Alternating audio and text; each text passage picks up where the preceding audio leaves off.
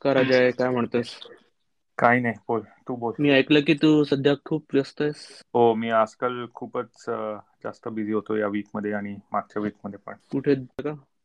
नाही नाही इथेच बे एरिया मध्येच दौरा करतोय. वा वा वा.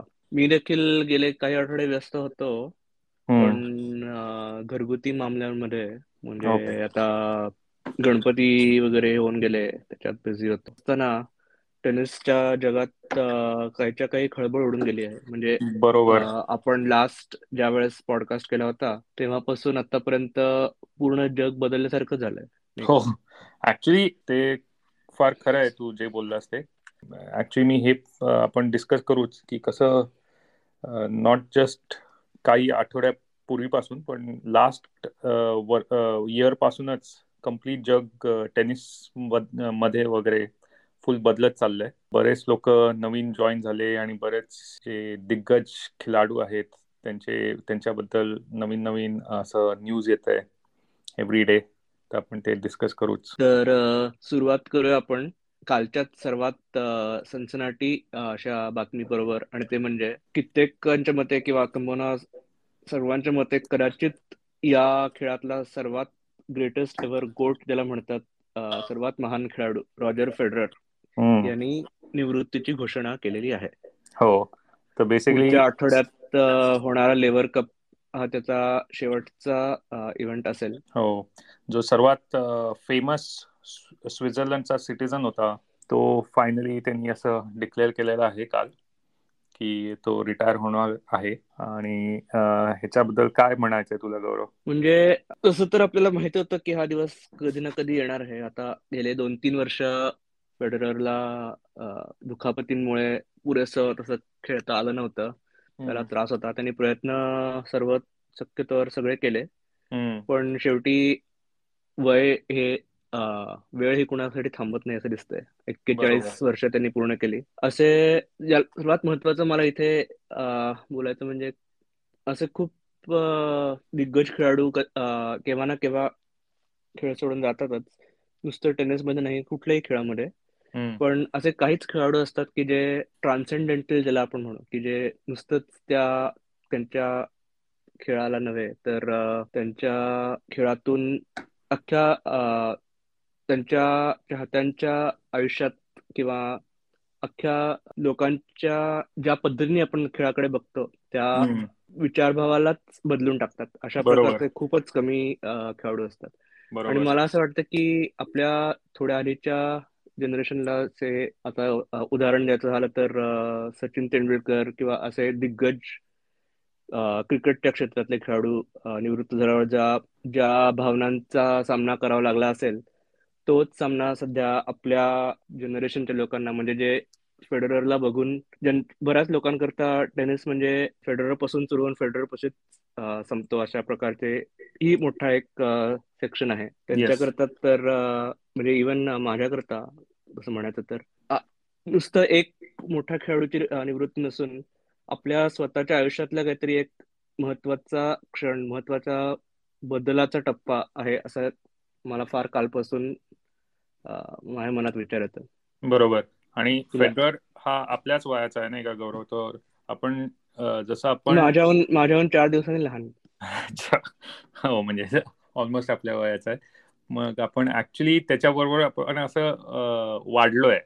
मला तर असं वाटतं की कधी कधी आपल्याला म्हणजे आपल्या म्हातारपणाची जाणीव करून देतं की काय? असा अशा अशा प्रकारचा जेव्हा न्यूज येतो. हो. तर तू जे म्हणलंस ऍक्च्युली की फेडररनी जे गेम ट्रान्सफॉर्म केलंय ते मी ऍक्च्युली फार करेक्ट समजतो. तर असे बरेच लोक आहेत आणि आपण ह्याच्याबद्दल खूप डिस्कस करू शकतो की कसे त्याच्यापेक्षा चांग असे प्लेयर्स आहेत जे त्याच्यापेक्षा जास्त ग्रँड स्लॅम जिंकलेत वगैरे वगैरे. पण जे त्यांनी गेमला ट्रान्सफॉर्म केलं की आणि ज्या गेमला त्यांनी जे लोक आधी टेनिस बघायचे नाही ते लोक सगळे टेनिस बघायला लागले. जस्ट बिकॉज ते फेडरलचं गेम बघावं म्हणून. तर हे सगळे जे लोकांना तो घेऊन आला टेनिसमध्ये तसं कोणीच अजून झालेलं नाही. नाही का गौरव? असं आता तरी वाटतं आपल्याला. झालेलं म्हणजे काय माहिती पुढच्या पंधरा वीस वर्ष आपल्या जागी जे कोण बोलत असतील नवीन पॉडकास्ट करणारे लोक ते काही वेगळं सुद्धा बोलत असू शकतील. अशाच गोष्टी आधीच्या जनरेशन लोक बोर्गबद्दल सुद्धा बोलत होते. पण हो आपल्या या पिढीला नक्कीच हे वाटणं बरोबर आहे. मला असं या संदर्भात अजून एक तू तो वॉल स्ट्रीट जर्नलचा आर्टिकल वाचला का? गे म्हणून एका माणसाने लिहिला होता. त्यांनी अर्थातच फेडररच्या रिटायरमेंटबद्दल खूप मोठा असं ट्रिब्यूट दिला होता. आणि असं म्हणलं होतं की त्याच्या सगळ्या ज्या म्हणजे सगळे जे टायटल्स आहेत सगळ्या ज्या स्टॅटिस्टिकल अचिव्हमेंट्स आहेत ते सगळं महान आहेतच. पण जेव्हा आपण आपल्या मुलांना किंवा पुढच्या पिढीला फेडररबद्दल सांगू तेव्हा याबद्दल आपण काही सांगणार नाही. आपण त्याचे त्याचे शब्द असे होते की we will talk about how he made us feel की आपण फक्त याच्याबद्दल सांगू की त्याला त्याला खेळताना बघताना किंवा त्याच्या एकंदरीतच ज्या प्रकारे त्यांनी या गेमचा चेहरा पूर्णपणे बदलून टाकला त्याच्या अस्तित्वामुळे आपल्या आपल्याला काय वाटलं? आपला काय बदल झाला आपल्या आयुष्याच्या वेगळ्या वेगळ्या टप्प्यांबरोबर त्याच्या करिअरच्या कुठल्या कुठल्या टप्प्यांचं कसं कोरिलेशन झालं? आपण त्यांनी हे विंबळले जिंकलं असताना आपण काय करत होतो? याबद्दल आपण जास्त सांगू. आणि ते अजून थोडं पॉइग्नंट म्हणा असं होतं की पहिली ऑलमोस्ट बरीच वर्ष म्हणजे दोन हजार सोळा पर्यंत पंधरा पर्यंत म्हणा की त्याला फारसा सुदैवाने जास्त दुखापतींचा सामना करायला लागला नाही.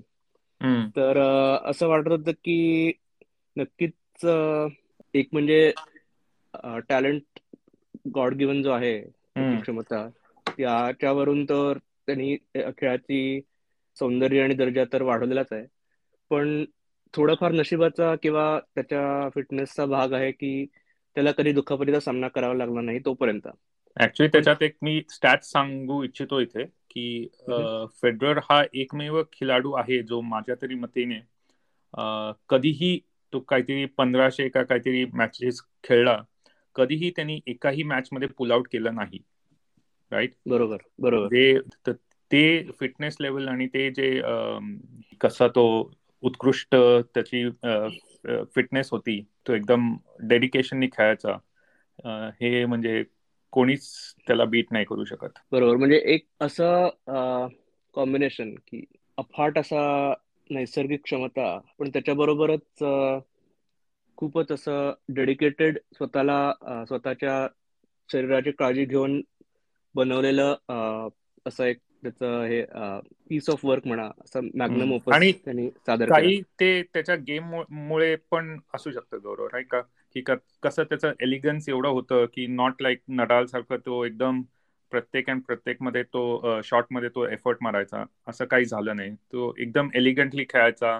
त्याच्यामुळे त्याला लॉंग लाईफ जे म्हणतो आपण स्पोर्टमध्ये ते त्याला मिळालं. हे पण आपण म्हणू शकतो. आणि त्यांनी कित्येक इव्हन आपल्यासारख्या क्लब प्लेयर्सना इन्स्पायर केलं असेल की आपणही त्या शैलीने खेळू शकतो. येस आणि मला मला आठवतं की माझा सिंगल हँडेड किंवा प्रयत्न तरी करू शकतो. बरोबर. माझा सिंगल हँडेड बॅकहँड त्याच्यामुळेच झालं. कारण मी डबल हँडेड बॅकहँड न करता जेव्हा माझे कोचेस वगैरे मला सांगत होते की डबल हँडेड मार डबल हँडेड मार पण मला फेडर सारखा सिंगल हँडेडच करायचं होतं. म्हणूनच मी सिंगल हँडेड बॅकहँडला गेलो. तर असे बरेच इन्फ्लुएन्सेस आहेत फेडररचे बरोबर. आणि त्याच्यात शेवटचा भाग म्हणजे दुर्दैवाने शेवटची काही वर्ष असं नव्हतं की त्याला बऱ्याच दुखापतींचा बऱ्याच शस्त्रक्रियांचा सामना करावा लागला.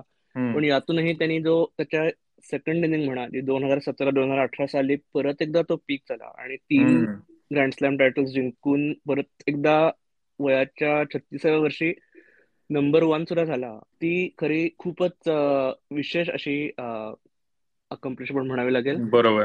मोर सो दॅन त्यांनी पहिले ऑफकोर्स पहिले पंधरा वर्ष जे काही मिळवलं त्याच्यापेक्षा जास्त.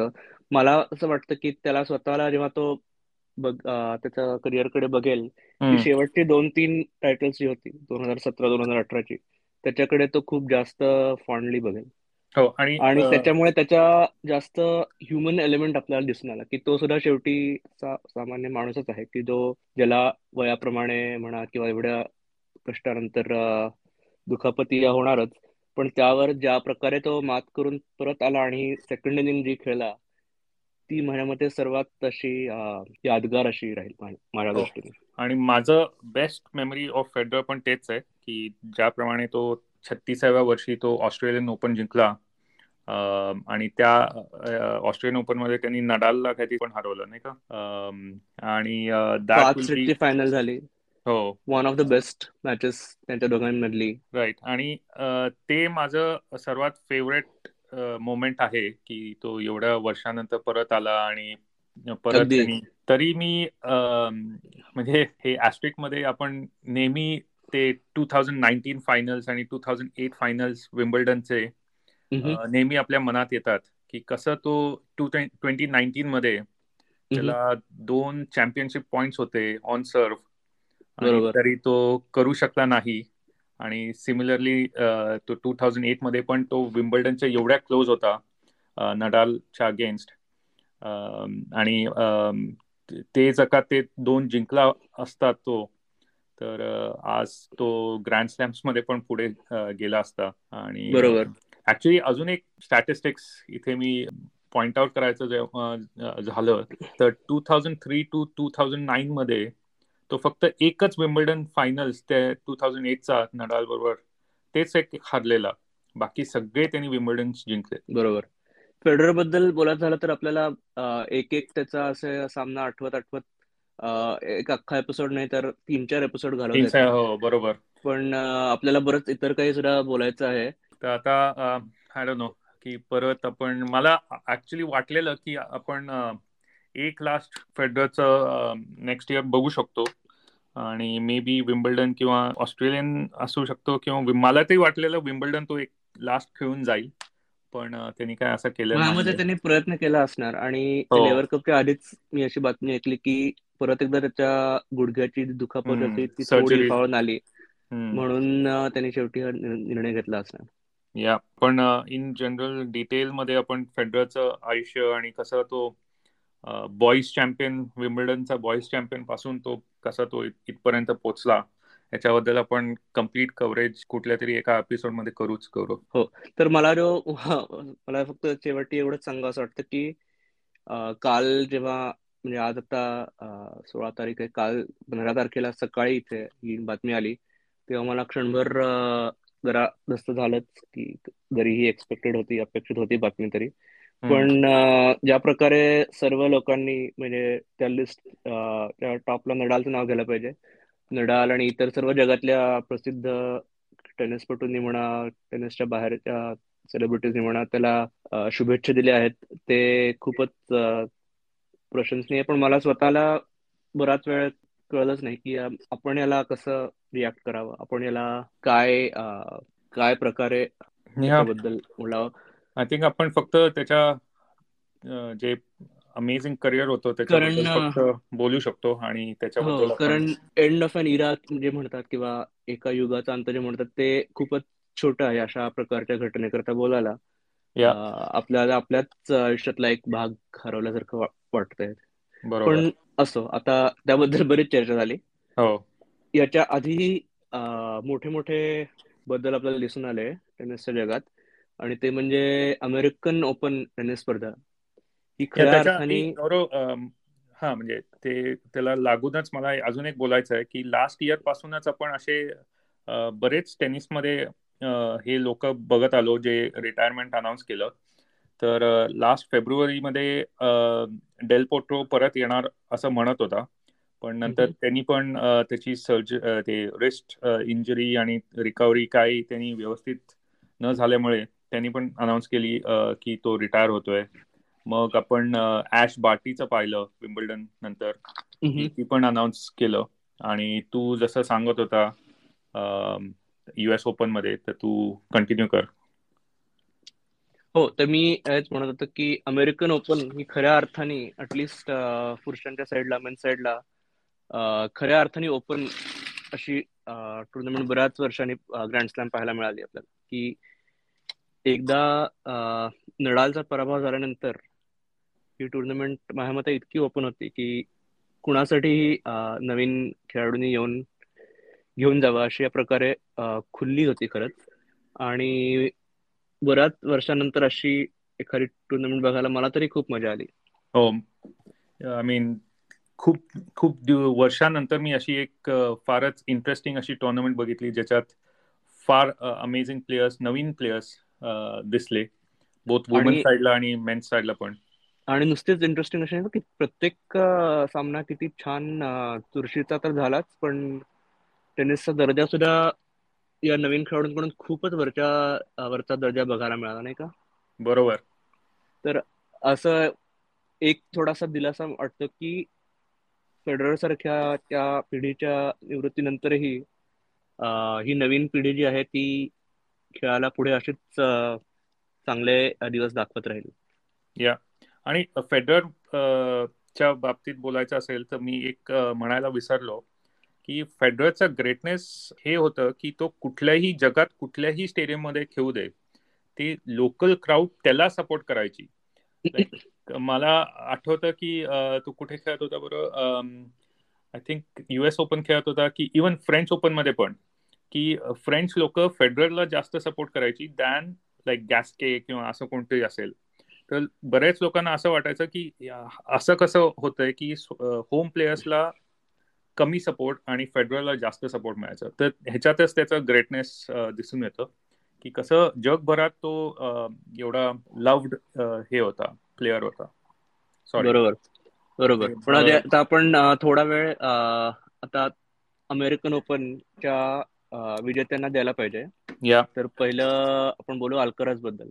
तर अल्कराज एकोणीस वर्षाचा विजेता. नुसतंच एकोणीसाव्या वर्षी ग्रँड विजेत विजेतेपद ही महानच एक अकम्प्लिशमेंट आहे. पण त्याबरोबर त्यांनी नंबर एकचा किताबही पटकावला. एकोणीसाव्या वर्षी सर्वात यंगेस्ट एव्हर नंबर वन हा विक्रम त्यांनी साजरा केला. आणि आपल्याला दिसत गेले दोन वर्ष की हा एक खास खेळाडू आहे खास प्रतिभा आहे. पण आता या क्षणाला आणि एवढ्या लवकर हे सगळं एकत्र त्याच्यासाठी जुळून असं वाटलं होतं का तुला? नाही मला अजून विश्वास बसत नाहीये की ऍक्च्युली मला ह्याचाच विश्वास बसत नाहीये की त्यांनी three back to back five setters घेऊन फायनल येऊन फोर सेटर्समध्ये तो जिंकला. तर कोणीही खेळा खेळाडू दुसरा असला असता तरी तो एक फाय सेटर ते पण पाच तासाचा फाय सेटर खेळून नेक्स्ट राऊंडमध्ये more or less maybe five setter खेळला असता पण नंतर तो त्याला एक्झॉशन हे झालंच असतं राईट त्याच्या गेममध्ये ते दिसलंच असतं. पण हा माणूस एवढा कोर्ट कव्हरेज करतो आणि सिलिच असू दे किंवा टियाफो असू दे किंवा सिनर असू दे यांच्याबरोबर असे पाच पाच तास ऑलमोस्ट खेळून तो फायनलला पोहोचून जिंकून जातो. ह्याच्यातच मला खूप मोठं आकर्षण वाटलं त्याच्याबद्दल. पण म्हणजे एकोणीस वर्षाचा असता तर तो एक फायदा होता नाही का? की तेवढा हो, पण तरी पंधरा तास तू कोर्टवर सतत हाय लेवल टेनिस खेळणं ही फार मोठी गोष्ट आहे. आणि ते पण या आय मीन एनर्जी असू शकतं. नक्कीच. आपल्याला असं वाटत मला असं वाटत होतं या वर्षाच्या सुरुवातीला की हो, अल्कराज आता पीक होत चाललाय. कदाचित क्ले कोर्ट सीझनमध्ये कदाचित फ्रेंच ओपनला काहीतरी खास करून दाखवेल. पण नंतर त्याचा थोडासा ढेपाळ जातो. बॅड पॅच आला तर का झाला त्यामुळे आता अचानक अमेरिकन ओपनला येऊन तो एकदम जिंकून जाईल जर जर अनपेक्षित होतं. पण एक त्याच्याकरता थोडे असे योग जुळून आले आणि ऑफकोर्स गेम तर आहेच त्याचा.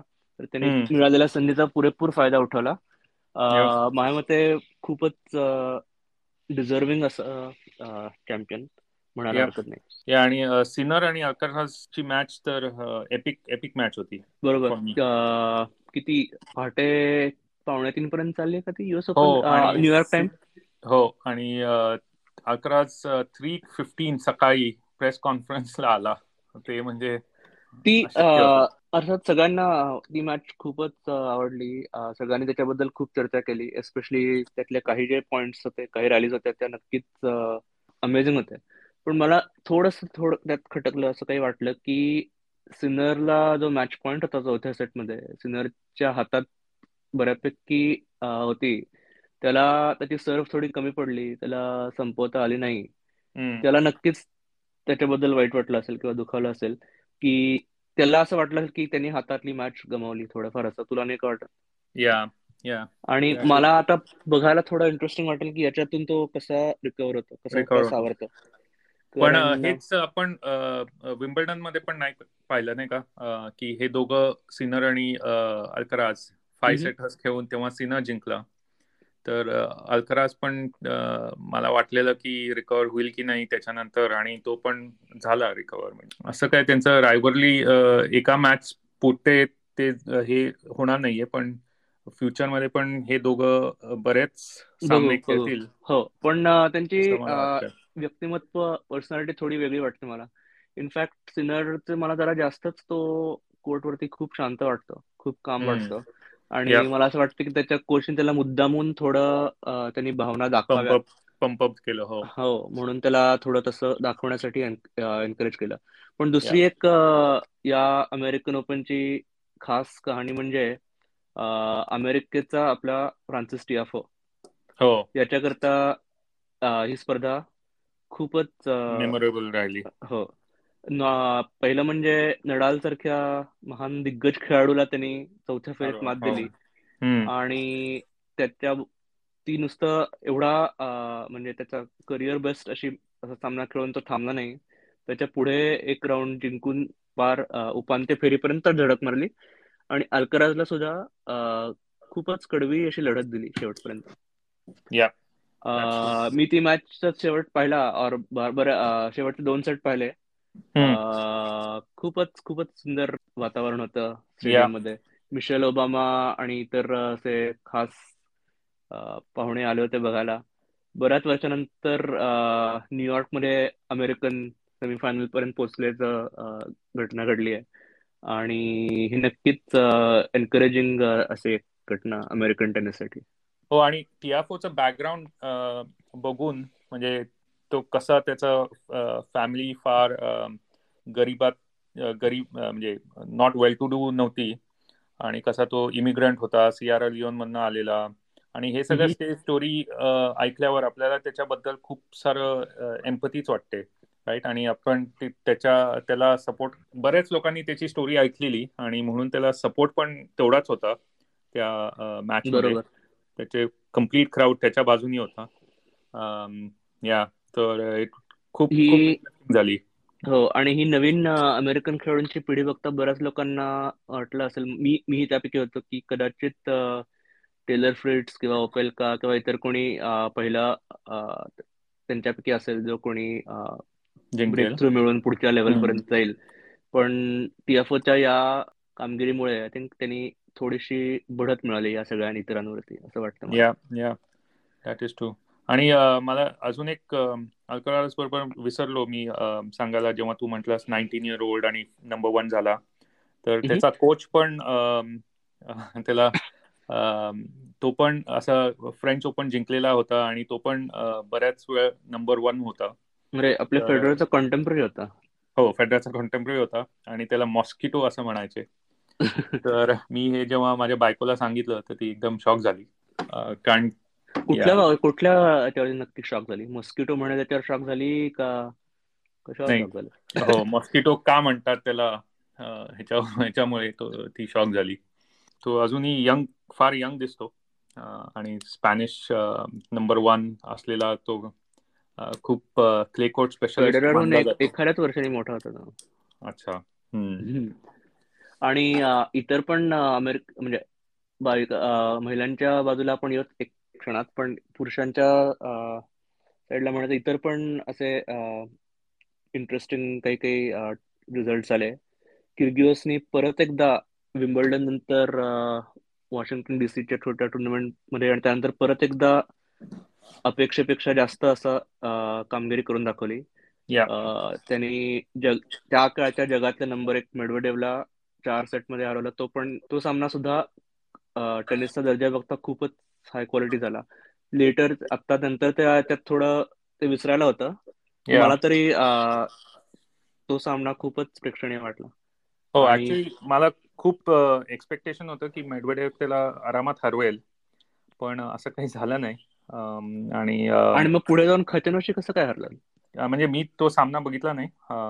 पण या पण त्याला बहुतेक तो लास्टला खूप चिडला पण होता ना का त्यांनी रॅकेट तो तो शेवटचा शॉट एकदम फेमस झाला की एवढे सगळे प्रयत्न करून की तो नॉर्मली जो मध्येच गिव्ह अप करतो किंवा टँक करतो असं काही त्यांनी केलं नाही. शेवटपर्यंत तो प्रोफेशनली खेळला.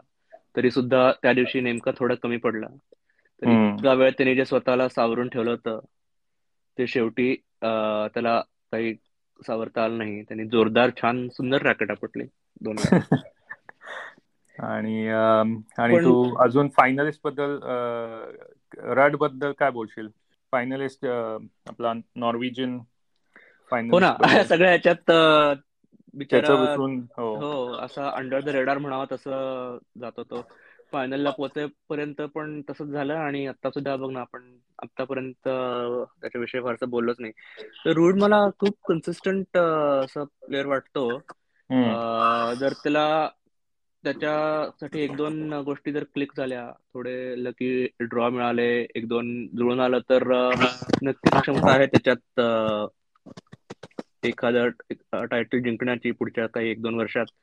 पण जो एक्स फॅक्टर अल्कराजमध्ये होता तो निर्णायक ठरला असं मला वाटतं अंतिम सामन्यात.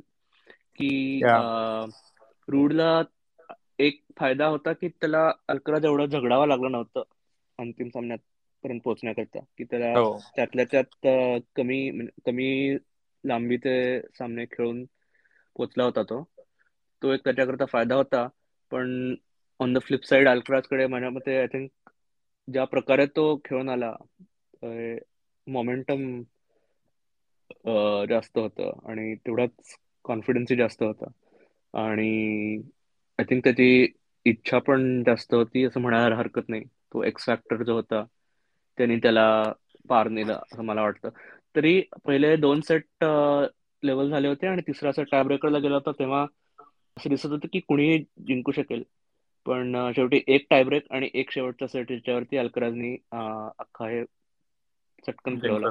पण तो जर का जिंकला असता तर तो नंबर वन झाला असता नाही का? येस तो नंबर वन झाला असता अल्कराज नंबर दोन झाला असता जे आता उलट झाला. आणि आता नडाल तीन ला राहिला आणि मेडवेदेव चार आणि पण हो. ना एवढं सगळं ज्याच्याहूनही इतर काही इंटरेस्टिंग आधीच्या फेरीत सामने झाले होते. फॉर एक्झाम्पल मला ब्रिटनच्या जॅक ड्रेपरचा खेळ खूप आवडला. मरे साठी टुर्नामेंट चांगली झाली होती. कॅमरॉन नॉरी थोडं निराशाजनक झाला. आय थिंक तो रुबलेवशी हरला पण रुबलेव क्वार्टर फायनल पर्यंत पोहोचला. त्याच्याकरता चांगला निकाल होता माझ्या मते त्यामुळे सर्व सर्व दृष्टीने खूपच गेल्या काही वर्षातली मला मी पाहिलेल्या पैकी सर्वात इंटरेस्टिंग अशी ग्रँड स्लॅम टुर्नामेंट मला वाटतं या. आणि तसं अनएक्सपेक्टेड रिझल्ट पण आधीचे राऊंडमध्ये खूप आले. पास पहिल्याच राऊंडमध्ये निघून गेला. अरे हो ना six zero five zero down होता क्वालिफायरशी आणि मला कळलंच नाही. आणि मला वाटलं काही त्याला दुखापत असेल त्याच्यामुळे असेल. हो. काही नव्हतं. म्हणजे काय काय बोलावं काही कळलंच नाही. आणि तो जो कोणी त्याला हरवलं तो पुढच्या राऊंडला जाऊन हरला निमूटपणे. हरला हो. काय? सिक्सिपास जरा ठीक आहे आपण या गोष्टी नंतर बोलू. जरा मला कळत नाही अजून त्याला काय त्याच्याबद्दल काय आणि आय थिंक थीम पण निघून गेला? मला आठवत नाही आता. थीम थीम हरला करण्यो बुस्टाशी त्याच्याकरता जरा ड्रॉ होता. हो. कारण करण्यो बुस्टा चांगल्याच फॉर्ममध्ये आला होता. कॅनेडियन ओपन जिंकून आला होता. की पण तरी मी जे तेव्हा पाहिलं त्याच्या त्या मॅच मध्ये तो फारच इनकन्सिस्टंट वाटत होता थीम जरी एवढं वर्ष एवढे महिने त्यांनी प्रॅक्टिस केली आणि तो म्हणत होता की he is back from injury वगैरे वगैरे. तरी he is never he is not the same हो ना. दोन वर्षापूर्वी तो हीच टुर्नामेंट जिंकला होता. आणि तेव्हा थीम वर्सेस वेरेव फायनल झाली होती. तेव्हा सुद्धा असं वाटलं होतं की हा एक काहीतरी निर्णायक क्षण असेल टर्निंग पॉइंट असेल. इथून थोडं बदलेल. पण त्यानंतर थीम अगदीच ढेपाळला पुढचे दोन वर्ष त्याला काहीच करता आलं नाही. होपफुली आता तसं हो नये. आता अल्कराज म्हणा किंवा मेडवेडेव म्हणा पुढच्या वर्षी सुद्धा कन्सिस्टंट असे परफॉर्मन्सेस देत राहतील. तर हो आणि अजून एक सांगायचं म्हणजे मी अरे म्हणलं माझे माझा भाऊ आला होता मला भेटायला. आणि वरून मला मला माहीत नव्हतं की तो हल्ली एवढा इंटरेस्ट घेतो टेनिसमध्ये. तर तो हो. सुट्टी सुट्टीवर होता. तो सकाळपासून सामने लावून ठेवायचा. त्यामुळे मी सुद्धा येता जाता कामातून यावेळेस जास्त पाहणं झालं माझं. आणि एक असा काळ होता की तो आता युके मध्ये असतो ना माझा भाऊ. सो आम्हाला वाटत होतं की काय यावेळेस एकदम चारी ब्रिटिश प्लेयर्स येणार की काय एकदम पुढे. कारण त्यावेळेस नॉरी मरे ड्रेपर आणि आपला एव्हान्स सगळेच हो हा चांगले खेळत होते. पण हो एका पाठोपाठ एक ते शेवटी हरले पडले. हो. पण हो आता आपण स्त्रियांच्या ड्रॉ कडे थोडी नजर फिरवू या स्त्रियांच्या ड्रॉ मध्ये as usual number one versus number two final झाली. ऍज युजल म्हणजे whatever number seed number one आणि नंबर टू सीड जरा जरा अनपेक्षित आणि अनयुजलच म्हणायला पाहिजे नाही का? अनयुजल हो. अलीकडच्या स्त्रियांच्या इतिहास बघता. पण एनिवे असं अनपेक्षितपणे जेव्हा अपेक्षित असा हे होतो तेव्हा तो पण एक चांगला आश्चर्यकारक प्लेझंट सरप्राईज म्हणायला पाहिजे. तर आणि मी स्टॅट्स बघत होतो तर इगा जी आहे तिचं विन रेकॉर्ड ह्या अख्ख्या वर्षात नाईन्टी पर्सेंटच्या वर आहे. अजय आपण विम्बल्डनला तिला धरून चाललो होतो ना? विम्बल्डन हो जिंकेल ती म्हणून. आपण बरंच बोललो होतो आणि मग तेव्हा ती एकदम फ्लॉप झाली होती. फ्लॉप झाली हो. पण ती तिने नंतर परत मीन या टुर्नामेंटमध्ये ती फारच ग्रेट खेळली. मला आधी वाटत होतं ज्याप्रमाणे गार्सिया खेळतीये ते बघून मला वाटत होतं की गार्सिया व्हेरी स्ट्रॉंग कंटेंडर आहे आणि ती सेमीजमध्ये तिला हरवेल इगाला. पण तिने गार्सियाला स्ट्रेट सेट्समध्ये हरवले आणि पण तिला आधीच्या एका फेरीत थोडा त्रास झाला ना? तिला तीन सेट पर्यंत झगडावं लागलं. कोण- स्वियाटेकला कोणाबरोबर? मला आठवत नाही आता कोणाबरोबर झाली तिची मॅच तीन सेट्स मला त्याच्या आधीच्या फेरीतच आता तिच्या ओपोनंटचं नाव नाही आठवत. पण गार्सिया ती सेमीफायनल्स त्याच्या आधी क्वार्टर्समध्ये का? क्वार्टर्समध्ये आठवत नाही मला कोण खेळली ती. बघायला लागेल मला. पण हा म्हणजे माझ्या म्हणण्याचं तात्पर्य की एकदम असं काही सोपं तिला यावेळेस गेलं नाही. पण त्यातून तिने चांगलाच मार्ग काढला आणि तिसरं तिचं ग्रँड स्लॅम टायटल या या. तर हे अलीकडच्या स्त्रियांच्या रेकॉर्ड बघता तीन म्हणजे खूप झाले नाही का? हो परत एकदा ती वन ऑफ द लिडिंग म्हणजे लिस्टमध्ये जाऊन बसेल. तीन ग्रँड स्लॅम टायटल्स मिळवल्याने. आणि ओन्स दोन कॉन्झिक्युटिव्ह ग्रँड स्लॅम फायनलला पोहोचली पण तिने कधी कन्वर्ट करू शकली नाहीये अजून. तर हे तिचे बॅड लकच म्हणावं तिला. हो पण असं जर कन्सिस्टंट ती खेळत राहिली तर कधी ना कधी तिला मिळालच हो. हो अशी आपण अपेक्षा करू. या. तर अजूनही first Arab women to win slam ते अजून स्वप्नच आहे तिचं. हो तर नीमायर जिच्याबद्दल मी म्हणत होतो स्वियाटेकला झगडावं लागलं फोर्थ राऊंडमध्ये. पहिला सेट हरल्यानंतर सेकंड सेटमध्ये पण बराच वेळ जरा इक्वल होतं. तिला सिक्स फोर सेकंड सेट घ्यावा लागला. पण फायनल सेटमध्ये तिने एकदम सिक्स झिरो घेतला. बरोबर. पण वुमेन्स ड्रॉ बद्दल बोलायचं झालं तर तर स्वियाटेकला डेफिनेटली हार्दिक अभिनंदन. कॉंग्रॅच्युलेशन एक फंटॅस्टिक असा ग्रेट टुर्नामेंट खेळल्याबद्दल. पण स्त्रियांच्या साईड ला बोलायचं झालं तर या अमेरिकन ओपन सर्वांच्या दृष्टीने सर्वांची नजर जिच्यावर होती ती म्हणजे सरीना विलियम्स येस जरी तिसऱ्या फेरीतच तिला निरोप घ्यावा लागला सरीना विलियम्स म्हणजे पुरुषांच्या साईडला रॉजर फेडरर जेवढा तेवढीच महान व्यक्तिमत्व व्यक्तिमत्व स्त्रियांच्या साईडला कदाचित काही लोकांच्या दृष्टीने जास्तही तिचा इम्पॅक्ट किंवा कर्तृत्व असू शकेल. पण सरीना विल्यम्सनी अमेरिकन ओपनच्या आधीच असा निर्णय जाहीर केला होता की ही तिची शेवटची टुर्नामेंट असेल त्याच्यानंतर ती निवृत्ती पत्करेल त्यामुळे अटलिस्ट चाहत्यांना संधी मिळाली की तिच्या शेवटच्या याला उत्साहाने आणि भरपूर संख्येने उपस्थित राहावं.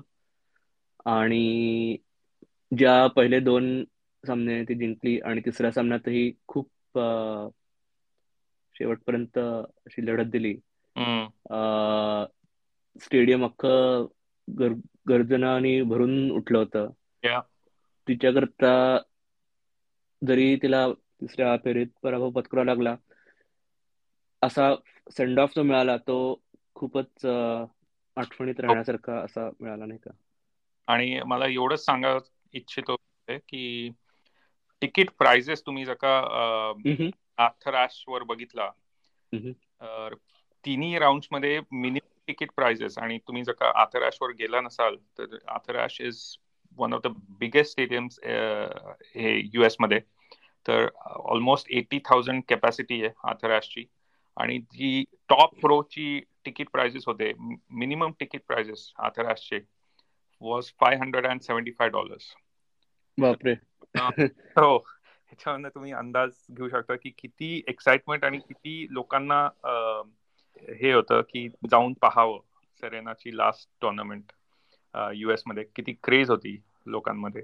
आणि त्या शेवटच्या सामन्यात तिला संधी होती जिंकायची आय थिंक हो. तिन्ही सेटमध्ये तिला बढत होती. पण तिची प्रतिस्पर्धी जी होती टॉम जानोविच त्या दिवशी चांगलंच आणि टॉम जानोविचनी ऍक्च्युली चांगलंच तिची युएस ओपन राहिली नाही का? ती वेंट टू कधी क्वार्टर्स पर्यंत गेली नाही का? हो पण म्हणजे सरीनाला संपवता आले नाही काही सेट पॉइंट पण टमजानोविच सुद्धा क्रेडिट द्यायला पाहिजे. तिने ज्या प्रकारे खेळ दाखवला पण पण मला सेकंड राऊंड तिची जी मॅच होती ती फार म्हणजे फार आवडली. तर आपण ऍक्च्युली पहिल्याच आपल्या एपिसोडमध्ये कॉन्टावे बरोबर बद्दल बोललो पण होतो की कशी तिला लॉंग कोविड मुळे ती सफळ झालेली आणि ती she was making a comeback वगैरे या टुर्नामेंटमध्ये. तर ती पण एक बरेच एक वर्षभर वगैरे खेळली नव्हती. तर ती आणि सेरेनाची जी मॅच झाली एकदम क्लासिक मॅच मी म्हणू शकतो की एकदम विनर्स आणि हे सगळ्याकडनं दोघांकडनं विनर्स जे मारा चालू होता ते बघून मला खूप मजा आली त्या मॅच मध्ये. बरोबर. ती नंबर दोन सीड होती ना वेळ नंबर दोन सीड होती सरीना विल्यम्स जेव्हा तिने तिला हरवलं तेव्हा तो एक तसं म्हणलं तर अपसेट म्हणायला पाहिजे. हो, हो. पण कित्येक लोकांना खरोखर खात्री नव्हती की इवन तो सामना सुद्धा सेरीना जिंकेल की नाही पण तिने अटलिस्ट त्या सामन्यात आणि पुढच्या सामन्यात खूपच तिचा जुन्या सरीनाचा खेळ आणण्याचा प्रयत्न केला. पण आय थिंक ती फुल क्राऊड एनर्जी मध्ये मध्ये हे होऊनच खेळत होती. तर ऍक्च्युली ती कुठेही क्राऊड नसलं असतं तर आय डोंट थिंक ती एवढी चांगली प्रदर्शन करू शकली असती. तर क्राऊडमुळे तिला हे मिळत होतं प्रोत्साहन आणि हे. आणि त्याच्यामुळे ती आणि फेडरर प्रमाणेच गेली सहा वर्ष शेवटची सहा वर्ष तिला थोडं वेगळ्या वेगळ्या कारणांमुळे झटकावं लागलं होतं. अर्थात तशी सरळ सरळ तर आपण कंपॅरिझन करू शकत नाही. पण थोडा कॉन्फिडन्स मिळायला पाहिजे की एवढे दोन मोठे प्लेयर त्यांचा जन्म सुद्धा एकमेकांपासून एका महिन्याच्या अंतरावर झाला होता. आणि आता एका महिन्याच्या अंतरावर ते निरोप घेत आहेत अर्थात आपण फेडरल विषयी एवढं बोललो सुरुवातीला आणि एवढं त्याचं गुणगान केलं तर काही लोकांना आणि काही जस्टिफिकेशन वाटत असेल की सरीना विल्यम्सचे जे अकम्प्लिशमेंट आहेत किंवा तिने जे मिळवलेलं आहे म्हणजे ज्या बॅकग्राऊंड मधून ती आली ते कित्येक जास्त अशा खडतर आव्हानांना तिने पार पाडलंय आणि जास्त चॅलेंजेस जास्त पहिली आफ्रिकन अमेरिकन वुमन जी एवढी पुढे आली हे म्हणजे फारच मोठं अचिव्हमेंट आहे नाही का? आणि ज्या म्हणजे काही बॅकग्राऊंड नाही काही नाही तर बरोबर. आणि अर्थातच महिलांमध्ये म्हणजे प्रेग्नन्सी नंतर परत येऊन हे खेळणं आपण असं अंदाज करता येणं अवघड आहे आपल्याला. आणि असे कंपॅरिझन तर करूच शकत नाही. हो. तर माझ्या मते दोन असे आयकॉनिक प्लेयर्स त्यांच्या त्यांच्या जागी आपल्याला स्वतःला भाग्यशाली समजलं पाहिजे की आपण या युगामध्ये पाहायची एवढी संधी मिळाली आपल्याला. या सो तसं होतं युएस ओपन यावेळी. युएस ओपन फायनलिस्ट कॅस्पूटबद्दल बोलत होतो यावेळी. पण मला इथे हे पण म्हणायचं होतं की आज इंडिया आणि नॉर्वेची डेव्हिड कप पण चालू आहे. राईट कॅस्पर रूट खेळतोय आणि आज दोन मॅचेस झालेले आहेत. तर दोन्ही मॅचेस नॉर्वेनी जिंकलेले आहेत. तर आय होप की लास्ट तीन मॅचेस मध्ये काय ती कमबॅक करतील. अरे डेव्हिस कप आता त्याचा हे बदललाय. त्याला तीन मॅचेस असतो आता. नाही पाच मॅचेस नसतं. एक डबल्स येणार आणि मग रिव्हर्स सिंगल्स ना? अच्छा असं असतं का? मे बी फायनल हे बदललंय मला वाटलं होतं मला पण जसं आधी होतं तसंच आहे अजूनही. ठीक आहे. म्हणजे एवढं सगळं झालं as of that was not enough on top of that आता डेव्हिस कप सुद्धा या आठवड्यातच चालू आहे. हो. आणि त्यातही इंटरेस्टिंग म्हणजे as number one player Alcaraz पहिली मॅच खेळला डेव्हिस कप जाऊन हरला ती अली असीमशी कॅनडा आणि स्पेनला हरवलं त्यांच्या लीग फेजमध्ये. राईट राईट राईट डेव्हिस कपचं त्यांनी सगळं स्ट्रक्चरच बदलून टाकलंय पण की सगळ्या फायनल एका वेळा असते आणि सगळे टाईज म्हणजे ग्रुप्स अशा वेगळ्या वेगळ्या सिटीजमध्ये पण एक एक ग्रुप एका सिटीमध्ये असतो. जे पूर्वी जरा प्रत्येक देश आपापल्या परीने ऑर्गनाईज करायचा. होम होम टीमचा ऍडव्हान्टेज मिळायचा ते सगळं आता स्ट्रक्चरच त्यांनी बदलून टाकलंय. खरं सांगायचं तर मला काही एवढं पसंत पडलेलं नाही येते खूपच घाईघाई केल्यासारखं वाटतं मला. आणि डेव्हिस कप काहीतरी खेळून दाखवायचं म्हणून ठेवला असं वाटतं. त्याचं जे पूर्वीचं महत्त्व होतं किंवा जो रोमॅन्स होता किंवा जे वेगळे पण होतं ते आता राहिलेलं दिसत नाही मला डेव्हिस कपमध्ये. पण आपण डेव्हिस कपबद्दल पुढच्या आठवड्यात बोलू. हो. अर्थात पुढच्या आठवड्यात लेवर कप पण होणार आहे जी फेडरलचा स्वान सॉंग असेल त्यावेळेस आपण याच्याबद्दल बोलू. लास्ट पॉइंट अजय मला तुला सांगायचा होता. मी नवीन रॅकेट घेतली. हो कुठली? माझी पाच वर्षापूर्वीची होती रॅकेट तीच वापरत होतो मी head instinct twenty seventeen version होती. आता मी ट्वेंटी ट्वेंटी टू व्हर्जन घेतली हेड इन्स्टिंक्टची हो हेड वरच हे केलंस का तू? म्हणजे मला जी कम्फर्टेबल वाटते ती मी माझ्या कोचला सांगितलं की आता त्याच्या त्याच्यात जवळ कुठली असेल ती मला सांग. त्यांनी मला रेकमेंड केली. ऍक्च्युली आजच त्यांनी स्ट्रिंगिंग वगैरे करून तयार ठेवली आहे तर उद्या मी जाऊन पिकअप करणार आहे. तर काहीतरी नवीन हेड ऍक्च्युली एकदा तुला एका रॅकेटचं वेट आणि फील झालं तर तू ते सोडत नाही.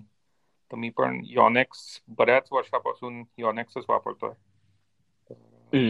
एव्हरी इयर नवीन मॉडेल येतं तर ते मी त्याला स्विच होतो. पण मी काल ऑलमोस्ट महिन्याभरानंतर खेळलो. म्हणजे सगळं बिझी होतं ना. आणि मला ऍक्च्युली कोर्टवर उतरताना असं हे वाटत होतं की the next day of tennis life after Federer की आता सेम वाटेल का नाही आपल्याला. पण लकीली एकदा खेळायला लागल्यावरती मला तसं काही जाणार नाही. मग त्यामुळे इट शोज की लेगसी जी आहे दॅट लिव्स ऑन अच्छा. या तर मी पण लास्ट वीकपासून एक नवीन क्लिनिक चालू केलं.